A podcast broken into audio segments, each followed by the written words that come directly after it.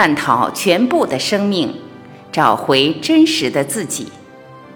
欢迎收听由张晚琪爱之声 FM 出品的《静坐》，作者杨定一、杨元宁，播音张晚琪。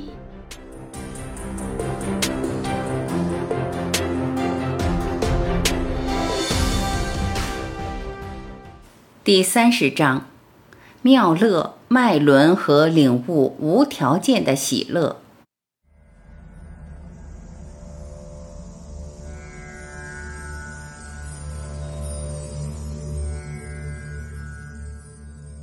问：所有经典都提过，静坐各阶段会有不同程度的清安妙乐，可以请你多说一些吗？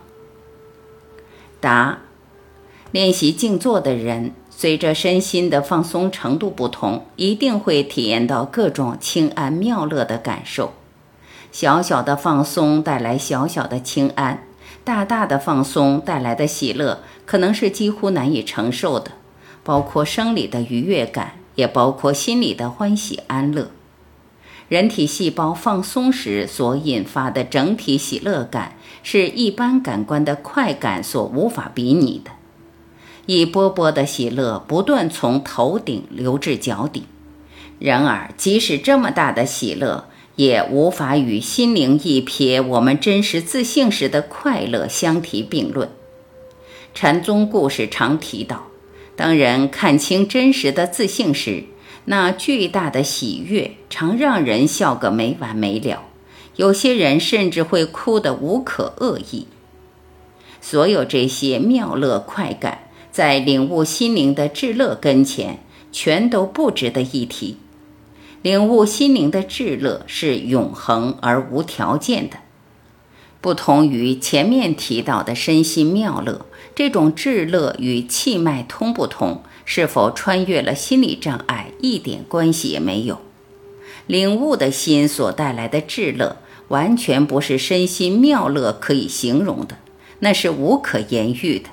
完全领悟的心灵，无论外境是悲是喜，它散发出来的光明一点也不会动摇。领悟的快乐心灵毫无挂碍，它的光辉能穿透世界所有的平庸和局限，带来了希望、喜悦和光明。这一来自于自信的真实至乐是人人都有、未曾失落的，不关乎我们做什么或不做什么。问：为什么这些喜乐感常出现于身体的某些区域？是和哪个神经中枢有所对应吗？答：事实上，全身都是能量中心，也就是许多经典记载的脉轮。脉轮是能量的门户，将多维的存在本质转为人类三维的身心状态。还记得吗？我说过很多次，我们的存在本质是多维的。只是我们不敢不相信自己就是这具三维的血肉之躯。事实上，就连时间的意义，我们都无法用所感知的世界说清楚。若要从经验的角度来谈时间，足足可延伸为一整场演讲。但我还是想说，我们的存在本质是多维的，还有很多层次的存在，虽然超越了感官的范畴。却可以被我前面提到的意识凭直觉感受到，这些直觉是对的，也经得起科学的检验，却常被人视为故弄玄虚，甚至迷信。回来谈脉轮，各层次存在的能量流动，经由脉轮疏导至我们受限于神经系统及荷尔蒙的人身。从这个角度而言，脉轮并非肉身的神经中枢，而是生存不可或缺的更高层能量中心。我们大可放心，总有一天会有更精细的影像技术可以指出这些能量中心的存在。像脉轮这样的高等能量中枢，能调节我们的气脉，却也和气脉一样是会塞住的。有种种因素会导致脉轮的堵塞，包括了我们自身的偏见、教养背景、各种人格特质。脉轮的能量结疏通后所产生浓烈的幸福感，常会让我们不由自主地将注意力带回到脉轮所在的位置。不过，虽然我们知道这些脉轮所对应的区域，但它其实没有实体的解剖结构。问：你依程度和类型为我们勾勒出这趟自我探索之旅所能经验到的喜乐。这样看来，领悟所得的至乐是最深刻也最有意义的。答：你只说对了一部分。真实自信的至乐是无条件的，正因如此，快乐才成为我们生存的基础。就连深刻或意义这样的字眼都不足以形容，在你我心中无条件的光明，永远闪亮，永远幸福，这就是它的本质。我们注定幸福快乐，因为那就是我们真正的本性。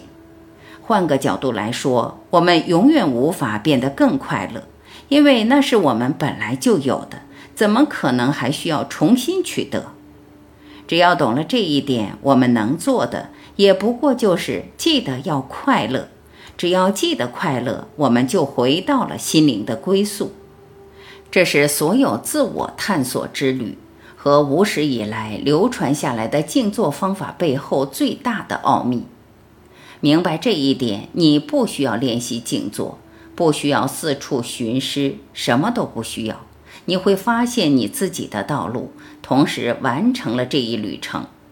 任何事物，包括静坐，再也无法带走你的注意力。这是超越时空的自我探索之旅所能带来的至喜至乐。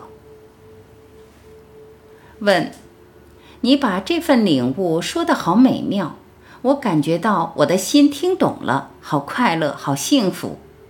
但就这么一刹那，我又被打回了原点。为什么我的幸福这么短暂？答：你的幸福之所以短暂，是因为你的领悟也只是一时的。你瞥见了真相，就在那一刹那，真相直接对你内在的功德和智慧发言，你的确听懂了，但也就是那么一瞬间而已。你必须从每个细胞深处活出这些道理，就像一个自知没有退路的人从悬崖上一跃而下那般毫无保留。如此，你才会悟到真相。身体每个细胞、每一丁点存在，都深深体会到这一切是如何不正自明，丝毫没有半点疑惑。到了这个地步。就连有待了悟的本性或真相都不复存在，什么都不留，这就是自性本空的道理。在空性之中，人的心灵终于恢复了完整的功能，完全发挥创意，真正的活着。自我探索的旅途至此告终，所有疑惑全烟消云散。倘若没有彻悟，肯定还有些人生功课尚待完成，还要追求更多的答案，四处拜更多的名师。这就是这趟旅程的真相。问：根据你所说的，即使这种无条件的沛然喜乐，也不该作为练习静坐之人的目标。答：只有真相才是唯一重要的，其他的一切。包括真实自性流露出的无条件的喜乐，只是存在的一部分，根本无需刻意追求。我们本来就是这个样子，根本不需要使劲。人心的强求或造作，到头来全是徒劳，因为只会流于追逐表面短暂的变化，而不是从这些变化的成因入手。最糟的情况是沉迷于这些一时的变化，无论是通灵的能力、清安妙乐或其他的短暂现象，这些都不是静坐的目标。静坐只是一趟允许自我探索和了悟的旅程，既没有得到什么，也不会失去什么。我们一开始就是圆满的，旅程结束时也依然圆满无缺。差别只在于，我们终于知道了。